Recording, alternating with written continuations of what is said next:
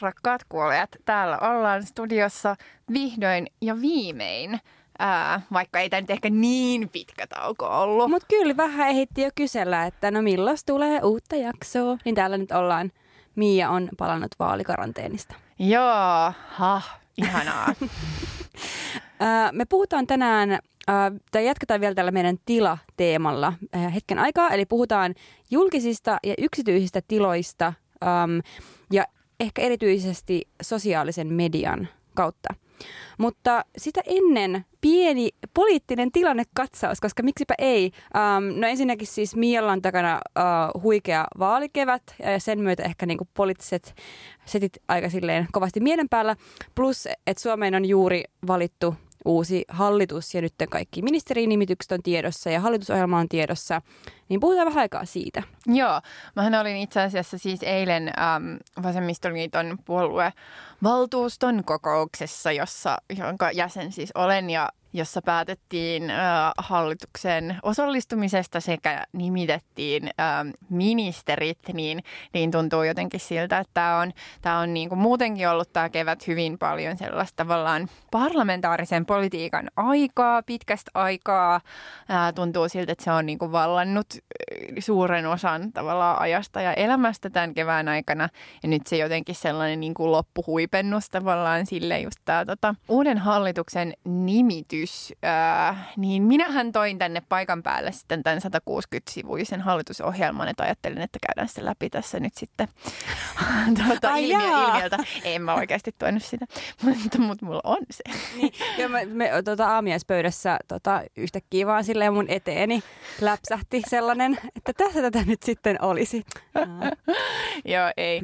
ei. Mutta jotenkin siis se, mitä mä itse myös sanoin eilen siellä puoluevaltuuston kokouksessa, on se, että, että jotenkin, että eurovaaleissa ei tullut kuitenkaan sitä suurta niin kuin, äm, äärioikeistolaisen populismin nousua. Sitä siis jossain tietyissä maissa kyllä tuli suuresti, kuten esimerkiksi Ranskassa ja Italiassa, mutta ei Suomessa, eikä sillä tavallaan niin kuin koko Euroopan laajuisesti voisi sanoa, että se on samalla tavalla niin kuin samanlainen trendi ihan joka paikassa. Ähm, niin, että sitä ei tullut, että tässä me ollaan tavallaan tällaisessa taitekohdassa, jossa tämä tavallaan tämä menetetty vuosikymmen, joka on ollut tämän niin kuin talouskurin vuosikymmen, tämä viimeiset, viimeiset kymmenen vuotta, joka on siis myös jotenkin valmistellut tämän tilan tai tehnyt sen mahdolliseksi tämän niin kuin äärioikeistopopulismin nousun, koska kun, kun leikataan julkisista palveluista, kun leikataan hyvinvoinnista, kun tavallaan kurjistetaan ihmisten elämää, niin sit se siis ymmärrettävästi ihmiset myös niin kuin ankeutuu siitä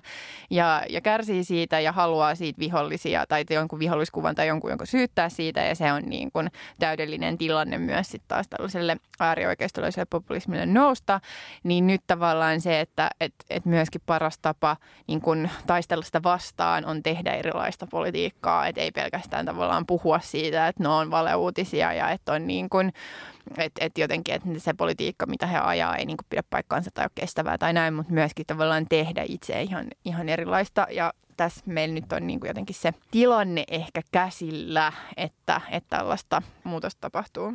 Ja musta just tuntuu, että, että se muutos on nyt, että me nähdään se, että me nähdään nyt vaikka silleen, että Suomessa on vasemmistolaisin hallitus hyvin, hyvin pitkään aikaan. Um, ja ja tota, että et se muutos on niinku tapahtumassa. Että okei, että me ei olla, me ei olla vielä siinä pisteessä, että voidaan muodostaa täysin niinku punavihreä hallitus ilman vaikka kepua, mutta kuitenkin suunta on, on se. Um, hallitusohjelmasta varmaan niinku klisesin asia, mitä voi sanoa, on just tämä, ei se ole täydellinen, mutta suunta on oikea. Ja, ja se, tässä mut... on hieno juomapeli, mietittiin kanssa eilen siellä puolavaltuuston kokouksessa, olisi saanut niinku hienon just juomapeli aikaiseksi siinä, että kun neljä tuntia kuuntelee sellaista keskustelua, jos joka ikisessä puheenvuorossa mainitaan juuri nuo sanat. Jep, mutta siitä huolimatta kyllä mun täytyy sanoa se, että vaikka just siinä ohjelmassa on oikeasti tosi niin kuin mun mielestä isojakin puutteita, mitä tulee esimerkiksi vaikka vaikka nyt translakiin niin yhtenä esimerkkinä, niin siitä huolimatta, kun mä luin sitä niin kuin e-, ensimmäisiä niitä uutisointeja sitä niin kuin ohjelmaa, niin kyllä se tuntuu aika hurjalta niin kuin nähdä, että, että niin kuin se, että kuka asettaa sen politiikan agendan on muuttunut. Ja mä en muista todellakaan lukeneeni silleen omalla aikuisielläni niin kuin mitään sellaista, että tavallaan se mun poliittinen positio on aina ollut altavastaajan positio. Ja varmasti se joo on sitä niin kuin edelleen, että ei ole vielä, paradigma ei ole täysin vielä muuttunut, mutta kuitenkin, että se, että se, että, että se tunne, kun sitä lukee, niin on sillä, että että mä koen sen muutoksen, että aina vaan puhuu, että muutos on mahdollista ja ienne, ienne, ienne, tällaista niin perus jotenkin jargonia, mutta sitten on yhtäkkiä silleen, että kyllä, että mä jotenkin se tuo, tuo myös sellaisen poliittisen voimaantumisen tunteen jollain oudolla tavalla. Joo, siis ei puhuta enää kestävyysvajeesta. Niin, niin. Se, niin. Kiitos. Fuck kestävyysvaje. Nimenomaan. Ei ole enää velkakelloja, jotka jotenkin tikittää jossain, vaikka tosi mun mielestä kuitenkin tämä niinku tulo, tulopuoli tästä tota hallitusohjelmasta on niinku ongelmakohta. Tai siis, että just tämä valtion omaisuuden myyminen, jos ei ole tavallaan mitään järkeä, ää, ei tehdä tarpeeksi edistyksellistä verotuspolitiikkaa, että ei kuitenkaan niinku tavallaan tasata ää, varallisuuseroja mun mielestä tarpeeksi suurella otteella.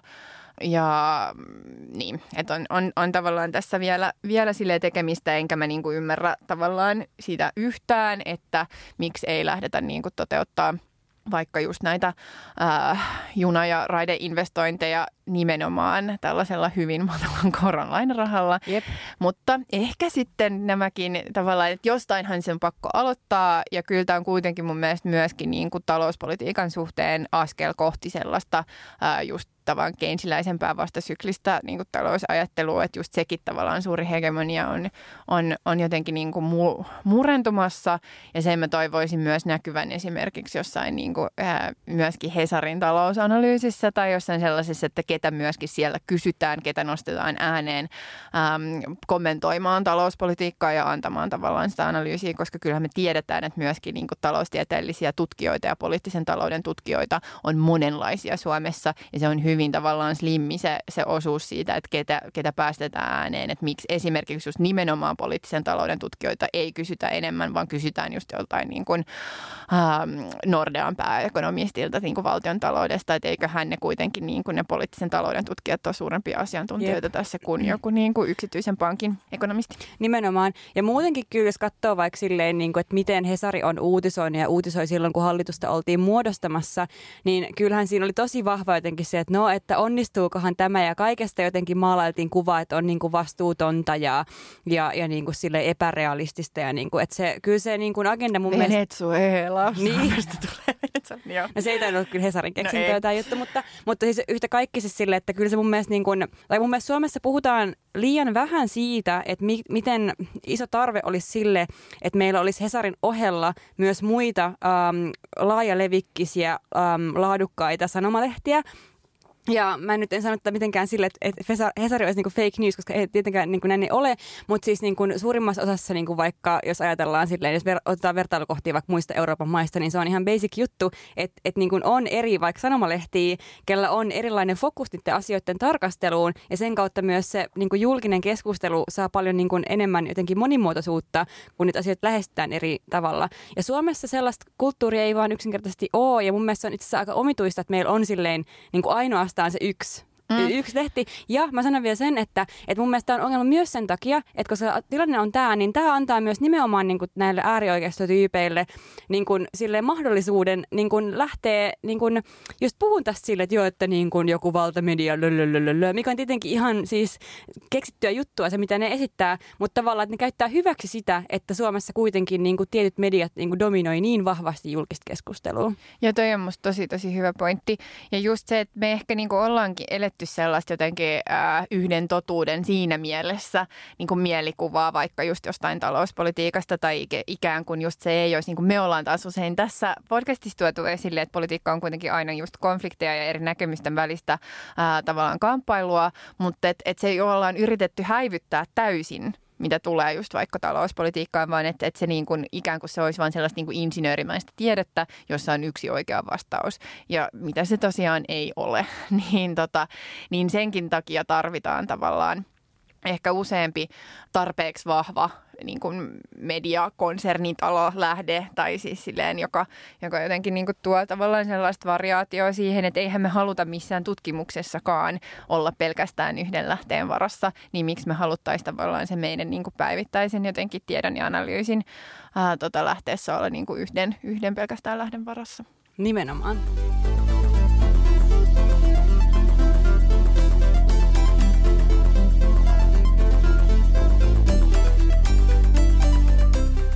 Tänään meillä on siis tosiaan fokuksessa tällaisen niin kuin julkisen ja, ja henkilökohtaisen rajapinnat tai ja eri alueet ja jotenkin ehkä miten me myös kohdetaan niitä niin kuin omassa elämässä ja tekemisessä ja ää, valinnoissa ja, ja näin. Tämä on ehkä sellainen, siis tavallaan ehkä meidän, niin kuin, meidän koko podcastin lähtökohta on ollut se, että, että me liikutaan tavallaan just sekä siinä niin kuin oman henkilökohtaisen ja sitten sellaisen niin kuin ilmiömäisemmän tai jotenkin sellaisen yhteiskunnallisen analyysin ää, alueilla niin kuin molemmilla yhdistetään niitä ja, ja erotellaan niitä. Ja myös usein kun kuulee muiden puhuvan meistä, niin ne nostaa paljon sitä, että, mm. että jotenkin se sitä niin kuin kiitellään myös usein silleen, että, että me tuodaan tavallaan myöskin sitä henkilökohtaista mukaan ja että, että me niin kuin kerrotaan asioita, mutta kyllähän mekin vedetään siinä tavallaan rajoja. Ää, ja ne on niinku usein tietoisia tai sitten vähemmän tietoisia, mutta ne on kuitenkin aina valintoja. Mm. No ne on valintoja, mutta kyllä niitä myös ohjaa tietyt sellaiset myös kulttuuriset normit, että mistä on niin mistä me ollaan totuttu, että voi puhua ja, ja niin että mikä, mikä niin nähdään sellaisena, että se voidaan tuoda just silleen julkiseen keskusteluun, vaikka se olisikin kauhean yksi, yksityistä tai henkilökohtaista. Joo, kun, kun tavallaan sitä enemmän, mitä me ollaan saatu kuulijoita vaikka podcastille, niin sitä enemmän me ollaan myöskin ehkä jouduttu tavallaan miettimään sitä asiaa, koska silloin kun me aloitettiin ja istuttiin niin kuin keittiöpöydän äärellä ja nauhoitettiin niin kuin puhelimeen, niin ei sitä ehkä tavallaan miettinyt niin paljon, mutta nyt sitä joutuu myös ehkä nämä puitteet tavallaan se, että istuu tällaisessa Pro-studiossa ja on, on kuulokkeet ja on mikit ja on kaikkea tätä, niin kyllähän se on ihan erilainen tavallaan lähtökohta, vaikka me totta kai ollaan totuttu myöskin tähän mutta siihen, että miten puhuu ja mitä kertoo ja miten näin. Mutta miten mua kiinnostaa ehkä myös niin kuin se, että sä tota, oot muuttanut sun Instagramin esimerkiksi privaatiksi tai silleen, että et, et jos lähdetään niin kuin tavallaan siitä, että miten vedetään rajoja tai sä vedät rajoja. Niin, no joo, se Insta-juttu oli siis sellainen, mä sanoin ehkä sen verran, että Instagram on mulle ihan super tärkeä sosiaalisen median muoto. Ja, ja mua jotenkin häiritsee tavat, millä Instasta puhutaan. Koska puhutaan usein, että se on niin jotenkin silleen pinnallinen ähm, ja, tot, ja myös feminiininen yllättäen, että nämä kaksi asiaa niin kuin liitetään yhteen tai, tai niin kuin, että siellä on niin kuin, että, miehet on ehkä niin kuin vähemmistössä siis silleen Insta-käyttäjinä. Ja tota, mä taas niin kuin mulle Insta on tosi paljon silleen omien ajatusten jakamisen ähm, niin kuin väylä, että lähinnä mitä postaa vaikka mun storeihin asiat, mitä mä oon lukenut ja mitä mä ehkä haluan, että, jengi saa tietää, että mä haluan kuulla ihmisten näkemyksiä siitä tai jotakin niin kuin, niin kuin muuta. Ja, ja siis mä en tiedä, että voiko sanoa sanoa, vaikka mä miettinyt just, että vaikka mä oon rajannut mun Insta sille, että se ei ole julkinen, mutta mä oon miettinyt, että ei nyt kuitenkaan ihan yksityinenkään ole, että mulla on jotain 900 seuraajaa ja mä en niin kuin kuitenkaan tunne niistä niin kuin varmaan uh, suurinta osaakaan. Um, et ei se, ole, et se, se on jotain kyllä sit väliltä ja mä kyllä hyväksyn melkein kaikki pyydät, mitä mulle tulee um, sinne. Mutta jotenkin joku siinä on, että et, et mä nautin siitä, että mulla on tunne että mä oon kontrollissa siitä tilasta ää, jollakin tavalla, vaikka se on ehkä aina joku illuusio, koska voidaanko me koskaan lopulta olla sitä, niin mä en niinku tiedä. Mutta joku siinä tuntuu siltä, että kuka tahansa ei voi niinku googlata mun Insta ja mennä katsoa, että minkälaisia vaikka kuvia mä postaan sinne vaikka itsestäni tai jotakin muuta. Ja se mahdollistaa mun mielestä myöskin silleen paljon asioita, mitä semmoinen täysi avoimuus ei mahdollista. Mm. Joo, no mulla taas silleen ehkä myös tavallaan se, että no nytten taas tänä keväänä niin olin äh, vaaleisehdolla, eikä se ollut myöskään mun niin kuin ensimmäiset vaalit, vaan mä oon myös aikaisemminkin ollut vaaleisehdolla. Ja se on ehkä vaikuttanut tavallaan siihen, millä tavalla mä myös käytän niin kuin sosiaalista mediaa ja miten mä oon tota, jo niin kuin pitkään tavallaan minkälaisen läsnäolon tai jotenkin, ja kyllähän se on erilainen eri medioissa, mutta esimerkiksi en, ennen kuin mä tota, lähdin ensimmäistä kertaa niin kuin vaaleihin ehdolle, koska tavallaan se, että lähtee vaaleihin ehdolle, niin silloin sä teet sellaisen sopimuksen niin kuin julkisuuden kanssa, että sä oot käytettävissä, että sä niin kuin annat itsesi tavallaan sille, että sit sun pitää myöskin niin kuin tietyllä tavalla hyväksyä se että et, et sua syynätään ja että sun niinku, tai tarkastellaan ja että ihmiset niinku, tai se, se tietty osa susta ei se tarkoita sitä, että sä, et sun tarvitsee paljastaa sun elämästä kaiken, mutta että joku osa on oltava tavallaan sen julkisuuden käytössä. Niin mä esimerkiksi menin ää, tota, silloin Facebookiin. Ja silloinhan, siis jos muistelee, että miten Facebookia käytettiin ehkä joskus niin kuin 10, 8, 7, niin kuin vuotta sitten, niin aika eri tavalla. Että silloinhan myös laitettiin tavallaan sellaisia asioita, mikä nykyään laitetaan jollain privaviestillä, niin kirjoitettiin ihmistä seinille. Just silleen, hei, mitäs mieltä se oli teille bileistä? Niin. tai, Mennäänkö kaljalle? Nimenomaan. Mm. Ja sitten mulla oli vaikka just opintoajolta kaikenlaisia niin kuin valokuvia, jossa esimerkiksi yhdessä, olisiko se ollut, meillä oli jossain juhlissa, muista opiskelujuhlissa, meillä oli niin kuin kossuputous, siis sellainen vesiputous. tai siis sellainen, niin kuin, joo joo, siis sellainen, niin, mikä on, on sille oikea sana? Siis fonteen on se sana ruotsiksi. Eikä sille ei ole sanaa jostain niin, kumman syystä. Niin, no vähän niin kuin, olisi ollut, niin kuin, että mä luulen, että se itse kone oli ehkä tehty oikeasti suklaalle tai jollekin, mutta meillä oli siinä kossua. Niin, että mulla oli esim. Aivan. sellaisia kuvia, mm. ää, joita mä olin silleen, että no nämä nyt ehkä on sellaisia, mitä mä voisin nyt piilottaa tästä vaikka tästä mun julkisesta profiilista että tota, et jotenkin, että se oli niinku tavallaan mun ensimmäinen sellainen äm, läpikäynti siihen, siinä liittyy voimakkaasti myös jotenkin se vaaliasia.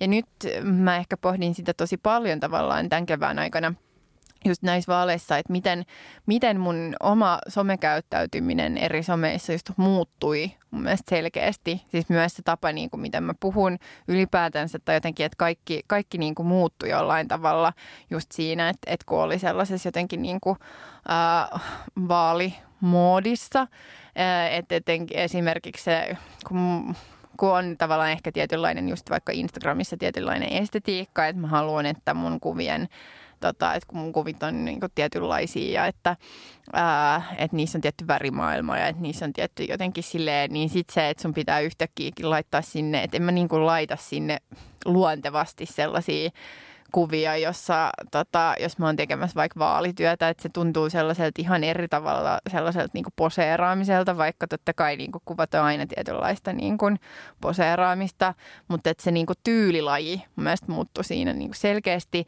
Ja myös se, että sun pitää tavallaan myydä itse asiassa eri tavalla, tai siis tavallaan sun ajatuksia eri tavalla ja laajemmalle yleisölle, koska yleensähän se on enemmän, siis ainakin mun oma tekeminen on tosi paljon silleen vähän sellainen niin kuin vähät välittää tyyppistä siinä mielessä, että että et mä haluan sanoa, että mä oon äh, niin kuin fiilistellen luksuskommunismia tai fiilistellen tavallaan sellaisia asioita, joita ei sit, kun sun pitää tavallaan yrittää puhutella mahdollisimman laajaa yleisöä, niin sitten, että minkälaisia kompromisseja sä teet tavallaan tuollaisten asioiden kanssa, että kun aikaisemmin on silleen, että musta on kiva, että mulla on seuraajia, mutta ne seuraajat on täysin mun premisseillä – ja sitten nyt on silleen, että mun pitää olla enemmän niiden seuraajien premisseillä. Siis mun mielestä toi on just tosi olennainen erottelu siinä, että tavallaan ketä varten on ja, ja niin kuin tekee sitä.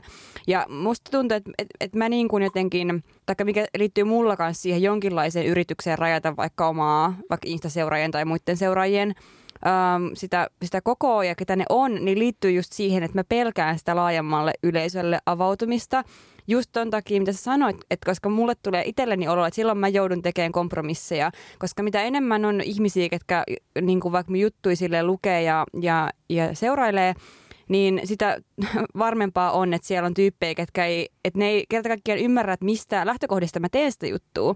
Ja totta kai sekin voi olla silleen antoisaa ja mun mielestä se on mukavaa, että niin kuin myös semmoista ihmistä niin kuin on kiinnostuneita.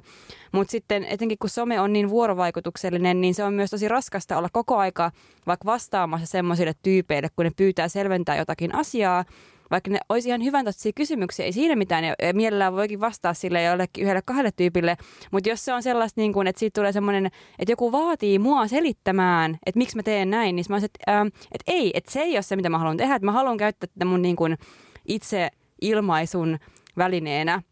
Ja vaikka sen takia mulle on tosi tärkeää vaikka esim. Twitterissä, että sinne, että et mä niinku silleen mm, teen välillä tosi random twiittejä, siis jostain niinku tyyliin rollaattori mummoista, taikka mummoista, jotka ajaa rollaattoria, tai jotain siis semmoista, mikä ei ole sellainen niin kuin hot take-osasto, niin kuin just, että, että tarkoituksena saada vaan ihan helvetisti jotain näkyvyyttä. Mm. Joo, ja siis se, että et mun mielestä just mä niinku tavallaan puhuin itseni ehdokkaaksi näissä e, viime vaaleissa just tavallaan sillä, että, että mä en halua lähteä sellaiseksi niinku henkilöehdokkaaksi, jonka tavoite on päästä läpi, vaan mä haluan lähteä sellaiseksi ehdokkaaksi, jonka niinku tavallaan nämä tietyt asiasisällöt on siinä keskiössä.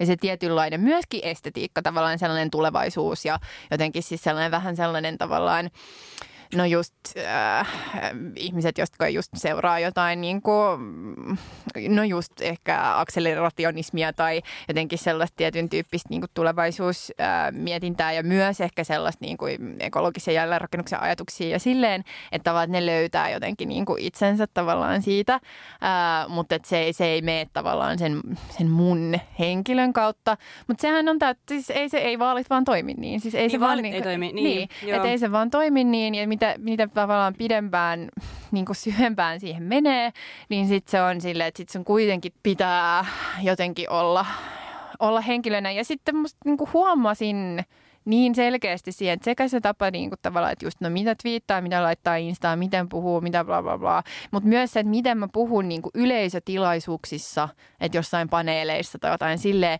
niin se on tavallaan sellainen niin kuin laimeempi versio itsestäni ja että se niin kuin ärsytti mua tosi voimakkaasti kuitenkin myös siinä, kun mä olin silleen, että ei, että eihän tämä, tämä, mä en halunnut just tätä, että mä en halunnut tätä, mutta sitten samaan aikaan se kyllä mun mielestä kuitenkin selkeästi politiikka on myös niin kuin joukkue. Mä vihaan, mä vihaan siis kaikki tällaisia urheiluhommia, urheilureferenssejä, mutta just joukkueella. Mm. Ja että et ei sitä tehdä myöskään pelkästään yhden niin kuin mun henkilökohtaisen agendan edistämiseksi, vaan jonkun ehkä niin kuin vähän suuremman jotenkin mm. liikehdinnän. Ja kyllä, kyllä siinä, että et näkee myöskin sen oman roolinsa siinä on myös olla tavallaan sellainen tietynlainen niin kuin kerääjä tai että et ei voi pelkästään tavallaan niin kuin ihan omilla ehdoilla tehdä sitä hommaa. Joo, ja tuossa mun mielestä on just tosi olennaista, että millä tavallaan toiminnan alueella silleen niin kuin toimii, että se tuntuu siis selvältä, että niin kuin, että politiikassa, että jos haluaa tehdä just sellaista niin kuin ehkä vähän vaikeammin avautuvaa kamaa, niin sitten se jut, niin kuin paikka toimii ei ole todennäköisesti siellä parlamentaarisessa politiikassa, mutta se voi olla poliittisesti jollain muulla tavalla. Että ehkä just se, että missä ja mm. mitä, mihin sillä niin kuin jotenkin pyrkii. Joo. sillä omalla niin kuin, jutulla. Ja mä miettinyt vaikka tästä podcastista silleen, että, että mä oon kyllä totta kai tosi iloinen, että vaikka että meille tulee uusia niin kuin, kuulijoita ja se on tosi kiva kuulla, että näitä niin kuin, resonoi. Mutta sitten samalla mä oon kuitenkin sitä mieltä, että se, se ei ole itse tarkoitus, että niitä uusia kuulijoita niin kuin, tulee. Että totta kai mä haluan, että se yhteisö jotenkin silleen laajenee, mutta, mutta sitten mä pelkään just sit sitä, ettei, voi, ettei mene niin kuin liian populaariksi, että jos vaikka tekee jotain kompromisseja just sen takia, että, niin kuin, että pitää tuottaa – tarpeeksi niin kuin avautuvaa sisältöä, mm. jotain niin kuin potentiaalisesti avautuvaa kuulijakuntaa ajatellen. Mm. Joo. No mä oon nyt ainakin nyt, kun tämä koko vaalihomma on ohi, niin mä sain tosi suurta tota, ää, tyydytystä siitä, että mä niin kuin päivitin esimerkiksi mun profiilia Instagramissa silleen, että laitoin pois kaikki jotain ehdokas päläpälää ja, ja olin silleen, että just, että fiilistelen just mitä mä en laitoin sinne jotain utopioita ja luksuskommunismia ja noituutta ja interse feminismistä tai jotain tavallaan silleen, että palaa tavallaan takaisin siihen. Ja just se, että, että kyllä mä pidän mun profiilin avoinna ja musta on kyllä siis silleen, mutta mä en ehkä seuraa niin paljon sitä, että kuinka paljon seuraajia siellä on, koska silloin mä en pystyisi tavallaan olemaan somessa se henkilö, joka mä oon. Ähm, tai tavallaan tekee sitä sillä tavalla, kun mä teen, koska sitten se menisi tavallaan ehkä liikaa, liikaa siihen samalla tavalla, kun mä en ehkä myöskään oikein seuraa sitä, että kuinka paljon kuulijoita meillä on, koska sitten jos mä alan kelaa sitä liikaa, niin sitten se menee tavallaan sellainen just alkaa vaikuttaa ehkä liikaa siihen. Niin tota, Joo, mutta se on kuitenkin tosi mielenkiintoista just sen, että niinku huomaa tavallaan, että näkee itsessään sen muutoksen tai just sen, että, että miten alkaa käyttäytyä jotenkin eri tavalla tavalla siinä. Jep. Näistä yksityisen julkisen rajavedoista tuli vielä mieleen siis sellainen juttu, että mun pikkusiskoni Paula Roiha on siis tehnyt gradun um, uh, aiheesta, missä hän siis käsittelee yks, yksityisen, yksityisen ja julkisen välistä rajanvetoa sosiaalisessa mediassa, erityisesti YouTubessa. Ja mä luin Paulan gradua, koska jotenkin siinä oli paljon mun mielestä myös hyödyllisiä käsitteitä tämän niin kuin eron uh, hahmottamiseksi. Ja sitten siinä viitataan esim. tämmöiseen uh, Patricia Lange-nimiseen tutkijaan, joka on vuonna 2017 julkaisusta uh, artikkelissa uh, käyttänyt vaikka tämmöisiä käsitteitä kuin julkinen yksityisyys ja yksityinen julkisuus. Um, ja just viitteen että julkinen yksityisyys on vaikka usein vaikka sitä, mitä jotkut um, some-influencerit vaikka niinku tekee, että niinku ne jotenkin omaa persoonaansa esiin, esiin tuoden ja henkilökohtaisia asioita esiin tuoden jotenkin um, niinku, um, on jotenkin esillä.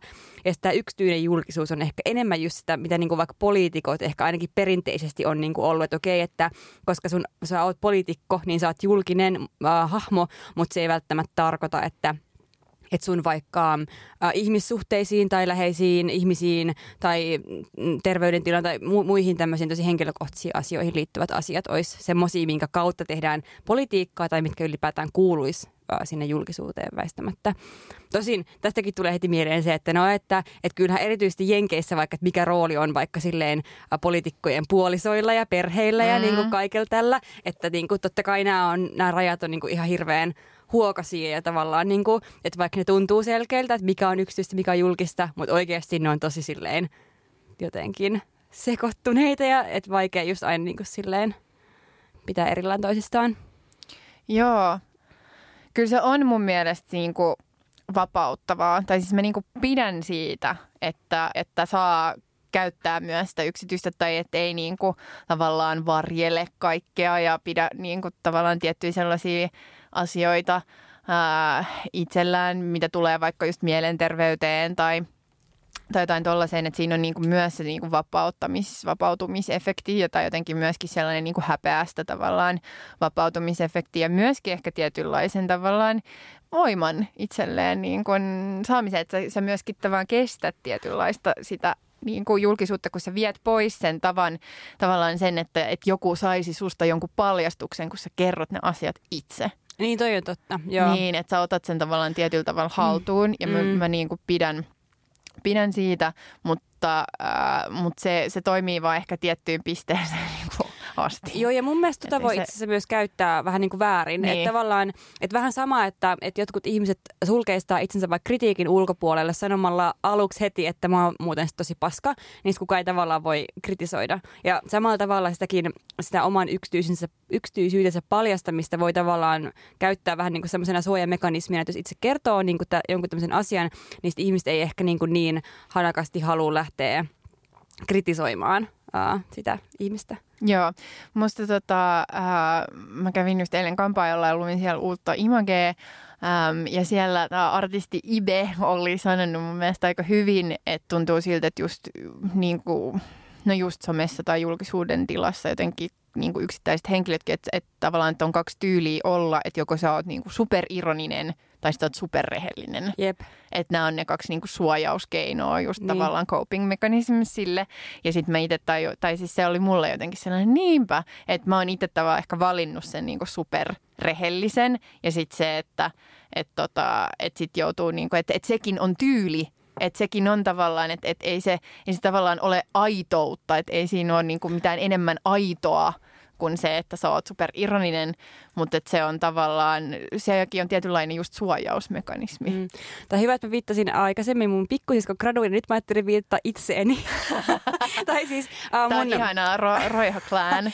Joo, tota, tota, siis tää, mä viittaan siis tämmöiseen, mm, mä kirjoitin uh, Zelda-verkkolehteen siis tuossa viime vuonna tämmöisen tekstin, mikä löytyy otsikolla Onko pakko jaksaa kautta jakaa. En tiedä, miten tämä pitäisi sanoa, vaikka olenkin sen itse kirjoittanut, mutta...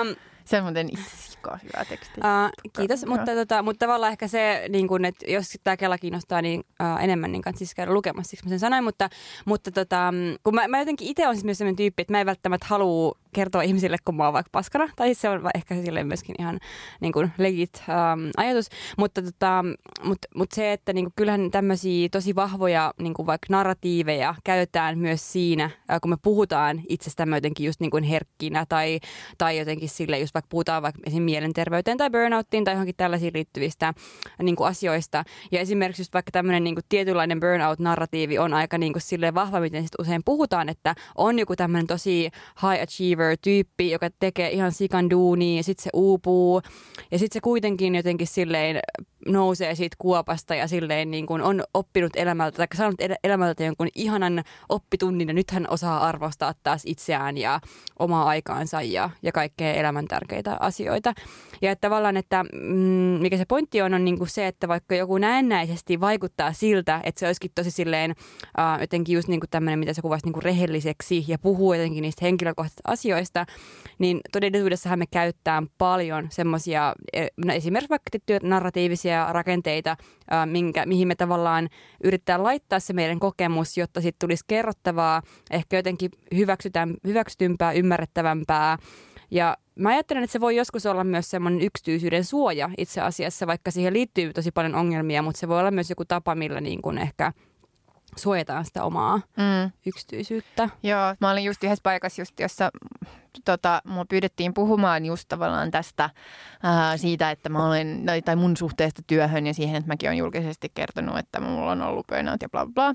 Niin sitten taas tulee just sellainen vahva, että haluaa just murtaa ton niin kuin sankarinarratiivin tavallaan siinä, tai just olla silleen, että et ei tätä, et ei se, ei se niin kuin ole, tota, tai just silleen, että että löysin tästä sitten, sain tämän voimavaran ja nyt minulla on kaikki, nyt osaan pitää jotenkin täysin sen hallinnassa koko elämä sen takia, tai että käy niin kuin pohjamudan kautta suureen voittoon. Mm. Musta on just tarpeellista miettiä sitä, että just, että minkälaisia tarinoita sillä niin kuin omalla rehellisyydellään tai jotenkin omalla jotenkin tavalla toimii, tulee joko vahvistaneeksi tai, tai just se, tai että myöskin niillä voi haastaa tuollaisia niin kuin vakiintuneita jotenkin narratiiveja tai tuollaisia kertomuksia ja että myöskin tavallaan just, että mikä, mikä vastuu siitä sit on, että jos sä niin kuin lähdet kertomaan. Mm Nimenomaan. Ja siis niin kuin yksi semmoinen niin kuin pointti, mitä on tullut kanssa paljon miettyä, on niin kuin se, että et, et mun mielestä sitä äh, mantraa, että henkilökohtainen on poliittista, käytetään usein vähän tarkoitushakuisesti ja väärin. Äh, et mä, mä oon kyllä tavallaan sitä mieltä, että kyllä henkilökohtainen on poliittista, mutta ei se tarkoita sitä, että joka ikinen jotenkin silleen meidän teko, vaikka mitä me tehdään, on joku poliittinen statement tai että meidän pitäisi olla jotenkin just henkilökohtaisesti hirveän niin jotenkin julkisia kaikessa, meidän, kaikilla meidän elämän osa-alueilla tai, tai muuta. Ja vaikka kyllähän just näissä niin kuin vaikka feministisissä tiedostusryhmissä joskus 60-70-luvulla äm, ja tota sen jälkeenkin, niin että tavallaan niin kuin, nehän oli niinku ryhmiä, missä niinku ihmiset myös to, to, tuli yhteen ja tavallaan jakamalla sen kokemuksen ja näki, että okei, tässä on joku niinku silleen rakenne ja se mahdollisti sen toiminnan.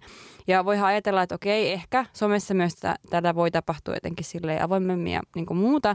Mutta ei se kyllä aina mene, että ei sitä aina kyllä käyttää siihen. Että kyllä se tosi usein käyttää just sen oman henkilökohtaisen olemisen jotenkin performoimiseen ja esittämiseen ja joskus kiillottamiseenkin ja muuta. Ja se mua kyllä häiritsee aika paljon, että et mun mielestä ihmisten pitäisi kyllä miettiä, että milloin ne puhuu just tästä, että mitä se tarkoittaa oikeasti, kun me sanotaan, että henkilökohtainen on poliittista. Et, mm. niin.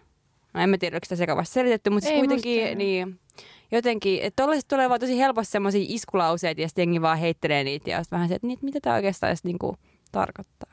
Niin, ja siis just se, että ikään kuin tavallaan, no just, että koko sun elämästä tulee sellainen poliittinen statement. Niin. Että e- Mä just mietin tätä, kun mä, mä varasin ajan ihokarvojen sokerointiin. Joo, jos mä oon kyllä vähän tuomitsen. Mut siis... No en mä tiedä, onko tämä asia, mistä mä voin kertoa sen. Musta on kivaa. Mut, kaikki, mut, kaikki, mitä susta saan yhdettyä, niin, niin on silleen. Mutta mä just mietin sille, että et, et vaikka mä kuinka on ollut sille, mä, oon, no mä en nyt mene mun tähän karva tarkemmin, mutta, mutta tota, jotenkin, että kyllä mä koin sellaista, niin että olenko mä nyt huono feministi, kun mä menen nyt tekemään tämän karvojen sokeroinnin. Mm. Ja mä mietin, että mitä... Vähän. Mitä, no joo, mutta tavallaan niin kuin, jotenkin ihan sama, että miksi no ei, niin kuin, siis niin, niin Ja sitten vaikka itsekin nyt on ollut sitä koulukuntaa jo pitkän aikaa, joka on ollut sille, että ehkä nämä nyt ei ole niitä tärkeimpiä feministisiä kysymyksiä, come on, keskittykää Ei. johonkin muuhun. Ei. Niin kuitenkin mä huomaan, että mä oon silleen, että mä vertaan itteeni johonkin sellaiseen, mm, johonkin täydellisen feministin jo- ihannekuvaan. Jos Ihan, että sä osoittelet mua nyt, kun sä puhut tässä. Ei, kun mä yritin sitä, niinku tonne kaukaisen. Joo. mutta ihan Ei, ei, kun mä otan tämän kyllä todellakin niin kuin henkilökohtaisena silleen. Niin. Ah, Mutta sähän oot silleen niin Mutta kuin... mä oon vähän karvapoliisi, niin. tai siis mä silleen, tota, koska mä myös katon äh, sitä, että esimerkiksi vaikka jotkut niin kuin artistit, äh, jotka silleen on silleen, haluaa vahvasti raidaa sellaisella feministisellä brändillä ja että he on niin, niin kuin heidän biisinsä on niin feministisiä ja heidän niin kuin, tavallaan tapansa olla on niin feministisiä ja sitten ne on sellaisia niin kuin, eh, kuitenkin karvattomia, tosi tavallaan Äh, Niin kuin norminmukaisia. Niin, norminmukaisia. Mm. Mutta just se, että en mä tarkoita sitä, että kun tavallaan siis niin, kaikki me ollaan kuitenkin, kyllä todellakin inhim- inhimillisyyttä siinäkin pitää olla ja ei se nyt ole mun mielestä, mutta mä haluaisin henkilökohtaisesti nähdä enemmän karvoja. Mikä Se on on. tosi ok. Niin. Kyllä mä, niin kuin, kyllä mä oon tosta samaa ne mieltä. miellyttää mua. Niin, mutta ja mun mielestä on tosi siistiä, että joita ne karvat oikeasti miellyttää. Ja kyllä mä Mm. monilla fiilaan niitä, mutta itselläni mä vaan, mä oon siis oikeasti vaan vuosia kamppailut tämän kanssa. Mm. Ja oon elänyt karvasta elämää ja se on vaan silleen, että tää ei oo mun estetiikkaa. Sori. Mm. Taas mä nyt päädyin puhumaan tästä aiheesta, vaikka mä oon silleen, että turha tästä jauhaa, mutta jauhetaan kuitenkin. Ei se ole jees. Mä taas, mä, mä fiilaan ja mä, joo, se on musta kivaa. No niin, no mut hyvä. Me saatiin tällainen hieno henkilökohtainen, hyvin henkilökohtainen twisti tähän loppuun. Joo, mutta mä haluan, mä haluan vielä niin kuin, tuota, alleviivata, että mun äh, tämä karvojen sokerointipäätös ei ole mikään poliittinen juttu. Tämä ei ole sellainen henkilökohtainen poliittisesti juttu. Tämä on vaan, niin kuin, Mm. tämä on vaan karvoi. Nyt tässä tapauksessa tämä on vaan karvo. Joo, ja siis munkaan tavallaan ää, säärikarvot ei ole myöskään enää se on poliittinen juttu, koska se alkoi sillä, Mm. ää, että se oli ja että mä niinku, tavallaan se, että et mä halusin jotenkin katsoa, että mikä se ja totutella ja bla bla bla. Ja siis nyt se, se ei ole, koska mä en, se on mulla aivan sama. Siis, mm. Tai siis, että mä en niinku mieti sitä enää silleen, se ei ole mikään tietoinen silleen, että mä teen tämän, koska mä haluan tehdä jonkun. Mutta se, että mä syynään muja ihmisiä, jotka niinku julkisesti esiintyy, niin kyllä mä toivoisin, että ne joskus tekisivät sellaista statementtia, mutta mun ehkä oman elämän kohdalla se ei ole enää niin. Joo, mutta mua saa kyllä myös syyllistää tästä tai silleen niin kuin olla karvapoliisina. Mua ei haittaa. Mm. Saa Mm. olla. Mä aion postaa sitten kesällä vaan kuvia mun ihan helvetin sileistä sääristä. Joo, Insta. siis muahan on just se, eh, kun on eh, just julkisesti esillä niin paljon kuin esimerkiksi tällaisissa valtakunnallisissa vaaleissa on, niin mä voin kyllä sanoa, että mua on syyllistetty kaikenlaisista asioista viime kuukausien aikana ja osittain hyvin niin kuin tavallaan oikeutetusti myös, että kyllä otan, otan Mm. kritiikin vastaan. Kyllä sille joskus on paikkansa. Niin ei on. se mitenkään aina huono juttu. Niin. Yes, mutta ehkä tämä tota, Tää riittää karvoista. tää riittää karvoista.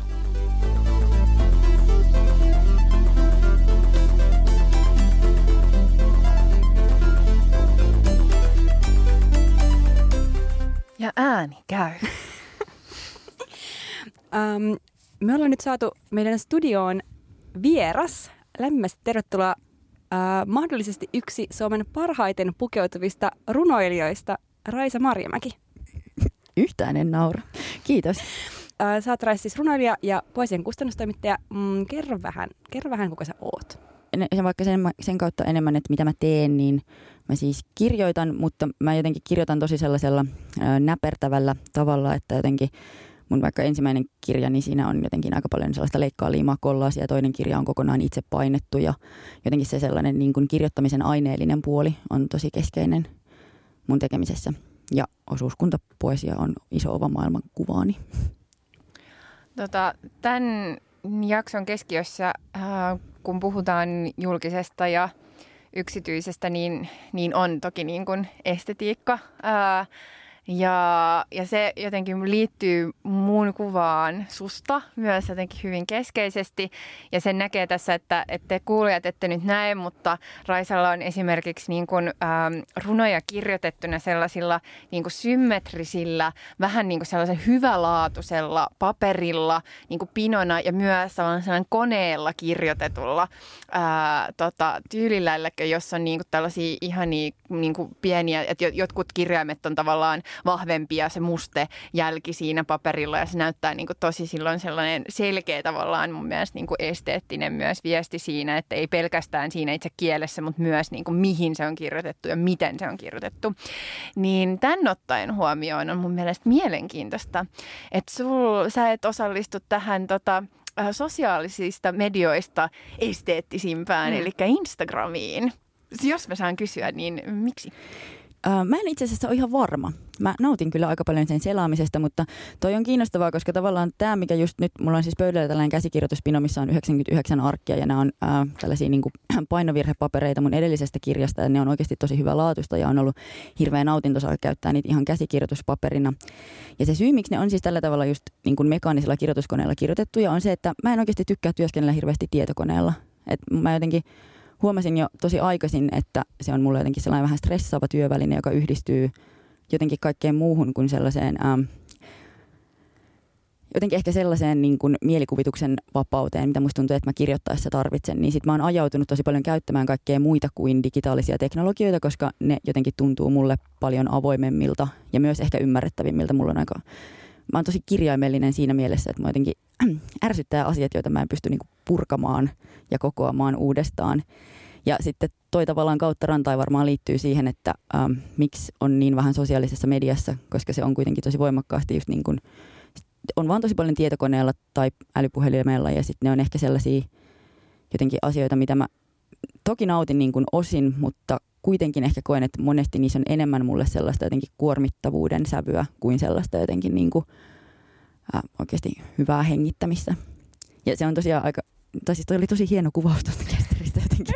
Ja tosi ihanaa jotenkin, kun yleensähän nuo asiat, siis tämähän luultavasti lopulta vaan päätyy jonnekin paperinkeräykseen siinä vaiheessa, kun kirja on valmis ja ne ei tule yleensä dokumentoiduksi. Ei, älä heitä. Sulla pitäisi olla joku semmoinen arkisto. Joo. Mä on aika, tai mua kiinnostaa myös ihan hirveästi oikeasti arkistointi ja mua kiinnostaa niin kuin se, että minkälaisia meidän niin kuin digitaaliset jotenkin arkistot tulee olemaan, miten niin kuin kirjailijoiden kirjeenvaihdot ja päiväkirjat ja tällaiset ajankuvat, niin miten, mitä tästä ajasta jää ja sitten olen siis selvästi itse pitänyt niin kuin päiväkirjaa nyt tosi tosi monta vuotta ja yrittänyt niin kuin säästää niitä just vähän sillä ajatuksella, että tavallaan minkälaista, minkälaisia jälkiä me jätetään.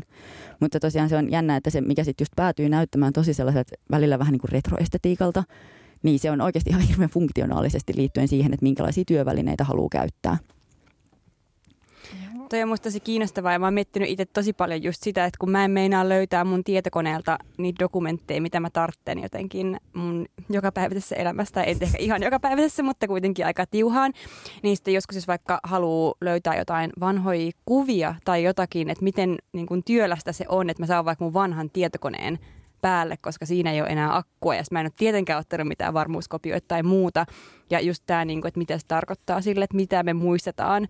Tai mitä niin kuin, jotenkin konkreettisia niin kuin tämmöisiä dokumentteja meille jää siitä ajasta, mitä me eletään, niin se on musta kyllä Joo, mulla on siis kaksi vanhaa tietokonetta kotona kaapissa, joita mä en ole just vienyt kierrätykseen, koska ne kumpikaan ei siis tavallaan toimi enää sillä tavalla, että niitä kehtaisi myydä kellekään eteenpäin. Mutta mä en ole just saanut vietyä niitä kierrätykseen sen takia, koska siellä niissäkin on jotain tavallaan siellä kovalevyllä, ehkä, ehkä jotain sellaista, mitä pitää säästää. Toisaalta mä en ole niin hirveän sentimentaalinen, niin sit mä tota, tai ehkä pitäisi tavallaan vielä olla niin jotenkin vähän enemmän. Mä oon sille roskiin. Mm.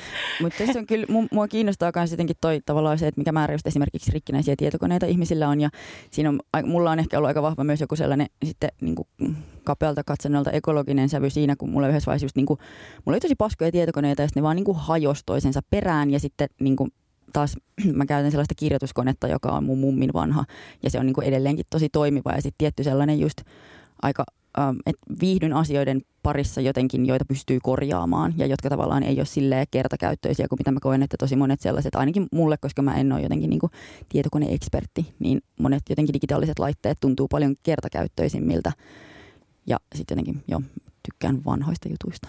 Mulle ehkä niin kuin valokuva-automaatit on jotenkin sellainen ää, tollainen tavallaan esine, että, että mä en myöskään, mä en jaksa koskaan ää, tota, siis teettää mitään kuvia etenkään nyt, kun, tota, kun just ottaa vaan kännykällä tavallaan lähinnä rapsia kuvia, ää, niin se, että ne niin kuin jotenkin sitten teettäisi joksikin kuvakirjaksi tai jotain sellaista, en todellakaan saa aikaa mitään tällaisia asioita, mutta mä tykkään siitä, että niin kuin sille semispontaanisti ää, ja just eri ihmisten kanssa käy niin kuin valokuva-automaateissa ja just se jälki tavallaan, mikä niistä jää ja just sellaisista hetkistä, niin, niin se on ehkä sellainen tavallaan, tavallaan itselleni, itselleni tollainen tollainen tota, just silleen sellainen tavalla, että se näyttää, se näyttää myös ehkä sellaiselta retroilulta, mutta oikeastaan se on se just, että mä haluan myös niinku säästöön jotain sellaisia hetkiä.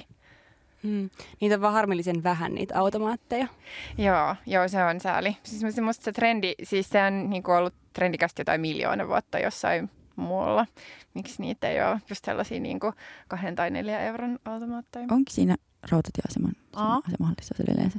On, mutta se, se on sellainen, niin kuin siinä näyttää tavallaan sellaiselta, tota, se näyttää enemmän sellaiselta niin kuin vankilakuvalta. Mugshot, joo. Joo, se, se, tota, se linssi ja se valo siinä.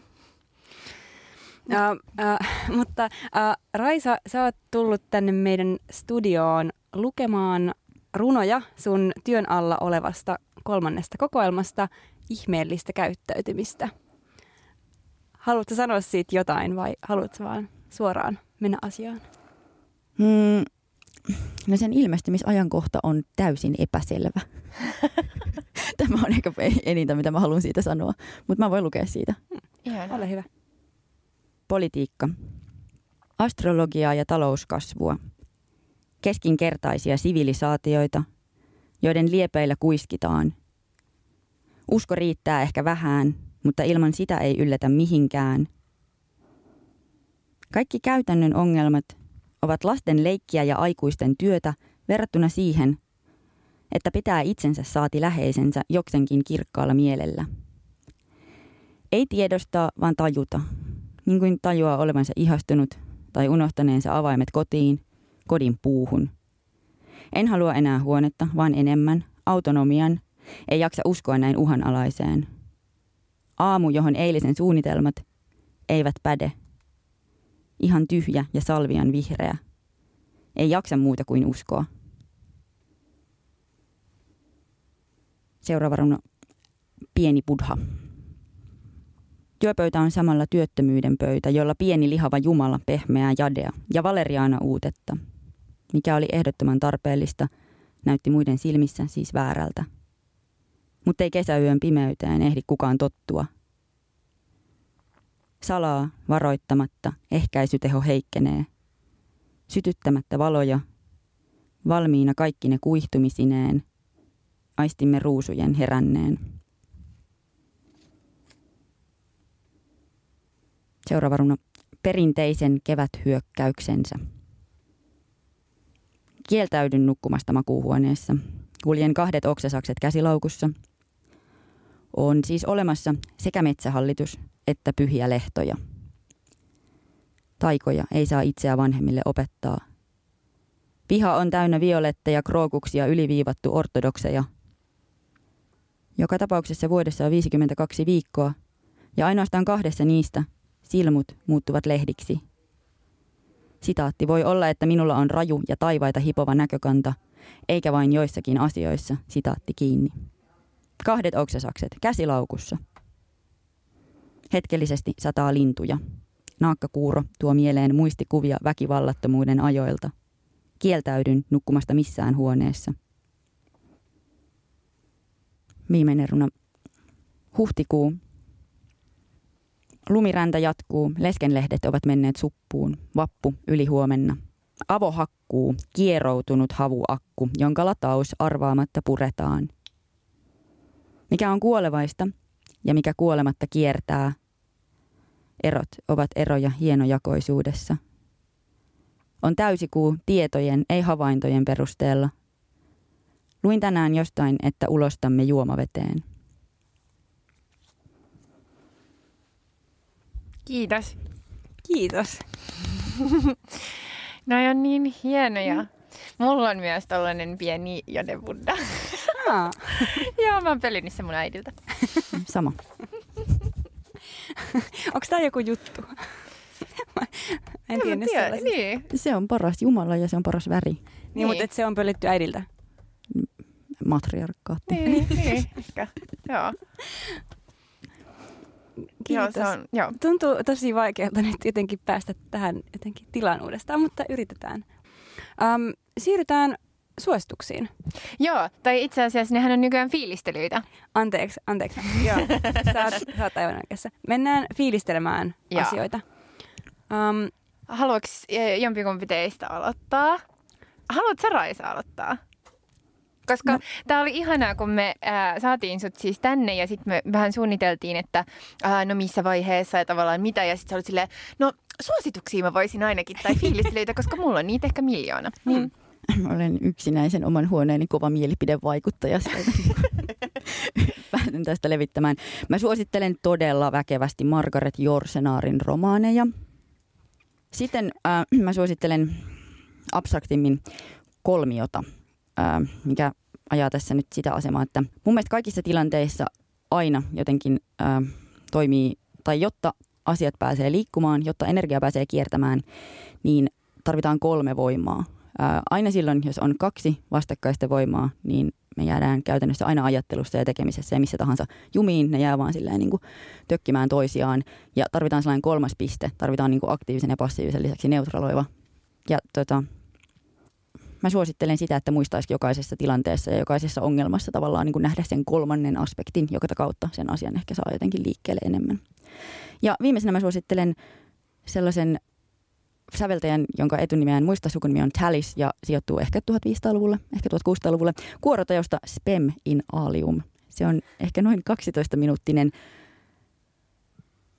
täysin niin kuin, mykistävän hieno pätkä.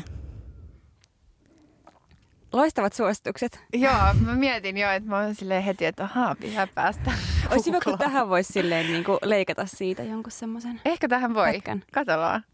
Taituriini, mitäs sulla olisi? Toi on kyllä ehkä huonoin sun mulle antamista lempinimistä, mitä on siis jonkin verran. Uh, mä ajattelin um, tämän ehkä jakson teemankin puitteissa suositella salaisuuksia. Um, ei tarvitse olla aina totaalisia salaisuuksia, voi olla myös silleen vähän salaisuuksia. Tai vaikka sellaista, että ei vaan kerro ihan kaikkea, kaikkia asioita. Um, ja sitten ehkä kun ottaa tämmöisen niin kuin yritelmän pitää joku asia salaisuutena, niin huomaa, että se voi olla joskus tosi vaikeaa itse asiassa. Esimerkiksi mulla oli äh, yrityksenä pitää salassa mun yksi kesälomasuunnitelma, um, mutta sitten se, se jotenkin onnistunut. Et en mä ole kaikille kertonut sitä, mutta sitten mä oon kuitenkin jotenkin...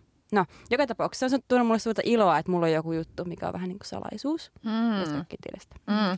Mä oon, musta on taas viime aikoina tullut hyvä tota, muiden ihmisten salaisuuksien vartija, Ää, niin, tota, koska mä en ole aina ollut ihan superhyvä pitää niin kuin, no en omia salaisuuksia, mutta en myöskään muiden ihmisten salaisuuksia silleen, että mä oon niin kuin, tavallaan suuresti jo pitänyt, mutta mä usein on kertonut ne niin kuin jollekin yhdelle tyypille tavallaan silleen, että ää, et hei, mulla on tällainen jonkun toisen tyypin salaisuus ja sä et saa kertoa sitä kenellekään, mutta nyt me tavallaan yhdessä voidaan sitä vähän tavallaan käydä läpi, niin sit se niin kuin huojentaa sitä, mutta mut musta on tullut tosi hyvä tällainen, mulla on vaikka siis mitä, mulla on siis oikeasti sään kammio muiden ihmisten Siis- salaisuuksiin. Mutta toi kuulostaa just silleen supervoimalta, tai että sä voisit olla joku pelihahmo sellaisessa jossain niin kuin fantasia semmoisessa korttipelissä, että sun uh, voima on tavallaan se, että sä tiedät ihmistä tosi paljon asioita, mutta sä et paljasta niitä, mutta sit tiukan paikan tullen sä voit jotenkin silleen uh, käyttää silleen sun voimana. Toi on aika siistiä.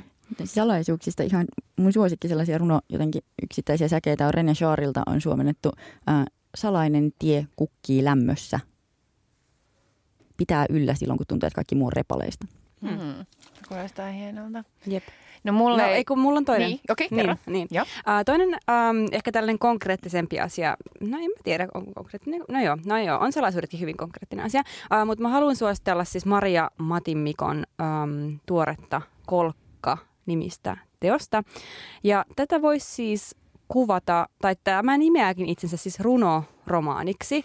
Ja mun mielestä se lähtökohtaisesti silleen kiinnostaa silleen kirjallisuuden saralla vahvasti eri lajeja ja genrejä ja tyylejä, kaikkea niin kuin sekoittavat ja yhteen tuovat teokset, mitä onkin niin kuin lähiaikana tullut erittäin paljon siis tämän tyyppistä ää, kirjallisuutta. Ja nyt mä vaan siteeraan täältä takakannesta, niin saatte kuvan, jos tämä teos ei ole tuttu. Ää, Kolkka on fantasmaattinen, filosofinen ja feministinen teos, joka yhdistää poettisen ja poliittisen. Se on matkakertomus, ajankuvaa, seremonia ja valkoista itsekritiikkiä. Kolkka ravistelee romaanin muotoa ja käyttää omaa kieltään. Se on myös tosi hieno siis se, se taitto, toi, tota, sekä toi takakansi että etukansi tai toi näyttää tosi hienolta. Joo. Mä en ole lukenut tosta mitään, mutta heti tuli sellainen sekä tavallaan tosta kuvasta tai toi estetiikka puhuttelee sekä toi, mitä sä tosta luit. Niinpä. Tämä on mä jotenkin, on ollut tosi kova semmoinen niin kaipuu just semmoisille um, niin kuin kirjallisuuden saralla teoksille, mitkä aika kunnianhimoisestikin yrittää tuoda asioita yhteen, eikä vaan niin kuin pyri olemaan jotenkin helppoja ja heti avautuvia. Ja, ja kuitenkin sillä tavalla, että ei silti käperrytä siihen pelkästään siihen niin kuin jotenkin äh, kirjallisuuteen itsensä, vaan ollaan kuitenkin aktiivisesti kurkoittaa myös se ulospäin. Eli ollaan samaan aikaan tosi syvästi jotenkin siinä ää, niin kuin kielessä ja jotenkin eletään sitä, mutta kuitenkin ollaan myös poliittisia ulospäin ää, avautuvia. Ää, ja mä haluan myös lukea täältä yhden sitaatin. Ää, tota, Tämä on mun mielestä vaan tosi ää, kaunis kohta. Ei tämä ole paradoksi. Jokainen omistaa itse itsensä. Lopeta yritys kelvata. Ja me olemme täällä kaikki yhdessä – lopeta yritysetuilla. Tämä on radikaalia, ylistetty olkoon queer. Hieno. Wow. Toi pitää kyllä päästä lukemaan. No, mitäs? Mulla ei ole mitään tällaista tosi hienoa. Tai siis tota, no on. Mulla on kolme suositusta öö, ja, tai fiilistelyä. Miksi mä en itsekään nyt muista tota.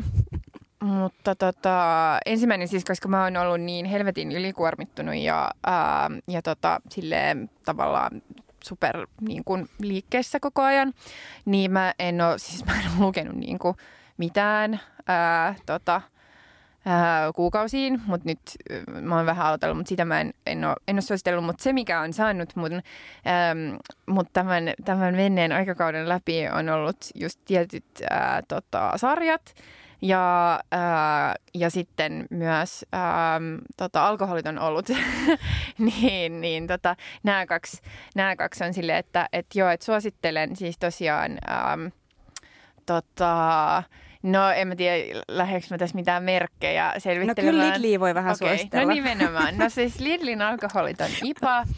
Ää, siinä on erittäin hyvä hintalaatusuhde ja, tota, ja just tää silleen, että et musta on kuitenkin ihana niin kuin just se, että vaikka mä rakastan vissyä, etenkin sitruunavipolella, niin sit, Huome eilime. Eilime, sitruuna, tämä on tärkeä ää, identiteettitekijä tässä, niin tota, joo, mutta, mutta se, että, että on se ihan kiva myös juoda niin kuin visseä välillä, mutta se, että se, et, et sen, et se ei ole sellaista, vaan sellaista niin kuin jotain alkoholiton kurravettä, vaan että siinä on niin niin kuin jotain luonnetta myös siinä bissessä. Myös Mikkellerillä on hyvä alkoholiton olut, jota saa joistain pareista, mutta se on, aika, se on ehkä vähän ylihintainen, mutta mutta mut joo, Ää, niin, niin alkoholittomat bisset hyvä. Ja sitten mä oon kattonut siis etenkin sen Chernobyl-sarjan, jonka kaikki muutkin varmaan on kattonut jo tähän mennessä. Mutta se koskettaa mua voimakkaasti myös sen takia, koska mähän olen syntynyt vuonna 86 kuukautta, pari kuukautta ennen tota, tätä itse uh, onnettomuutta. Eli mä oon tällainen niin suomalainen Chernobyl-vauva uh, ollut ja siis totta kai heti lähdin googlettelee, että, tota, että, että niin kuin nyt kai on tehnyt joku tutkimus siitä, että miten tämä on vaikuttanut niihin jotka, suomalaisiin vauvoihin, jotka on tota, ähm, syn tai olleet vauvoja just niin kuin silloin sen ähm, ähm, onnettomuuden aikana. Mä en ennenkään löytänyt vielä mitään, että jos äh, jollain kuulijalla on tiedossa tällainen tutkimus, niin laita mulle heti viestiä tästä, koska kiinnostaa. Mutta ylipäätänsä niin kuin kaikki viittaa siihen, että kuitenkaan, että tälle ei ole niin kuin Suomessa ollut sellaiseen terveydellisiä vaikutuksia. Paitsi Raisa, sä nyt näytät tässä selkeästi, että sulla on jotain tietoa asiasta. siis kun Itä-Suomessahan kuitenkin elää sellainen aika vahva epäluulo jotenkin just siitä, että ne, jotka on syönyt tosi paljon vaikka metsäsieniä ja metsämarjoja juurikin niin kuin, lapsena hyvin varhaisessa vaiheessa ja siinä niin kuin 87-90 Niin. vaiheessa ja sitten siellä jotenkin mummot suumutrussa on silleen mm, mm, mm. Mutta mä oon samaa mieltä, mutta mä oon niinku siis tota mä oon kelannut. Ja koska mekin on sille just sellainen siis heimoteltu siinä mielessä, että mun äitihän on aina ollut just tällainen mehu ja, ja tota, hillon tekijä silleen, niin, niin mitä jos mä nyt niinku, mulla on joku radan myrkytys tämän ansiosta? En tiedä. Anteeksi, ei, se, ole se- niin, ei tämä tavallaan leikin asia, jotenkin mua huvittaa tätä, koska mä niin näen, siis mä vaan näen sut silleen niin kuin jotenkin obsessoitumassa tämän aiheen äärellä ja silleen niin kuin tonkimassa kaikki paikat. Että, että mä, mä uskon, että me kuullaan vielä Mm. tästä sun selvitystyöstä Joo. niin kuin tulevaisuudessa. Mutta joo, siis vi- kaikki, kaikki niin kun, tota, ää, tavallaan niin, merkit viittaa siihen, että mulla ei ole tällaista, mutta ei voi koskaan tietää ja mä aion seurata tätä hyvin tiiviisti.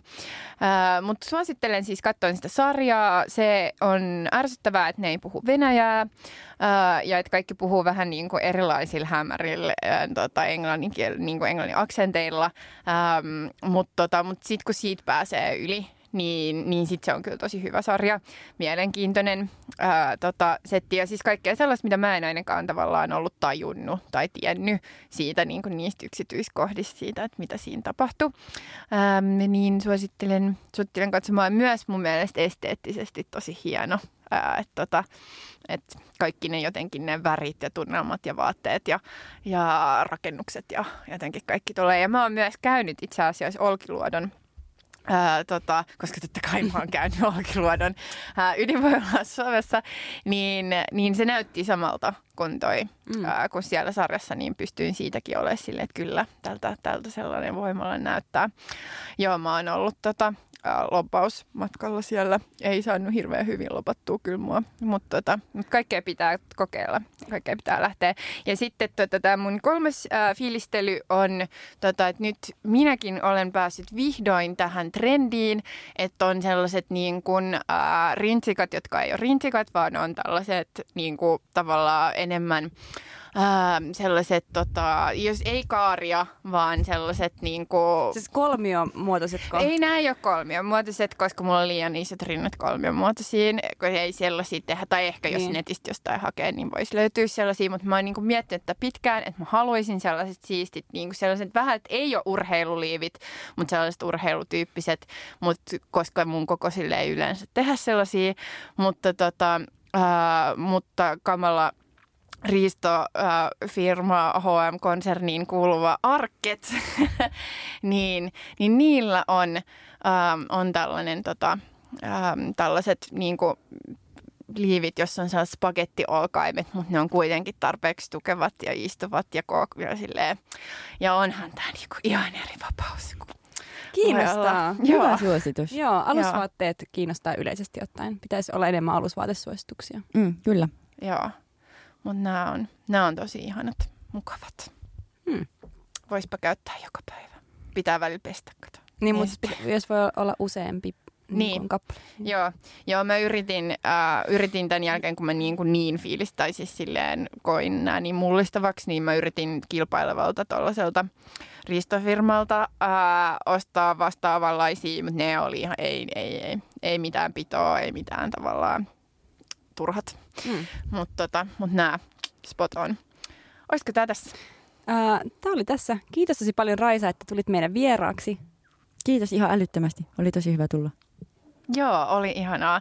Ja siis mä odotan tätä, ää, tätä, tätä runokokoelmaa, mutta mä myös silleen toivon, että sä teet sit sellaisen turneen, että pääsee myös niinku kuulemaan sua livenä esittämässä niitä, koska musta se tuo siihen myös tavallaan sellaisen seuraavan, seuraavan levelin ja sä oot, niinku, se on tosi nautinnollista päästä kuulemaan sun lausuvan niitä runoja. Jäähalli kiertue. Joo, todellakin.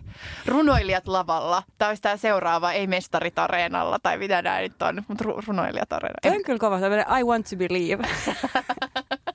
Jonain päivänä ihmiset uh, jonottaa uh, ja kilpailee lipuista, että ne pääsee. Joo, mä haluaisin Nelli Ruotsalaisen myös mukaan tähän turneeseen. Joo, stadion keikkailu odottaessa. Kyllä se tapahtuu. Uh, kiitos vielä kaikille kuulijoille uh, ja kuullaan taas. Mm, Joo, seuratkaa meitä kaikkialta, mistä meitä voi seurata. Heippa! Heippa!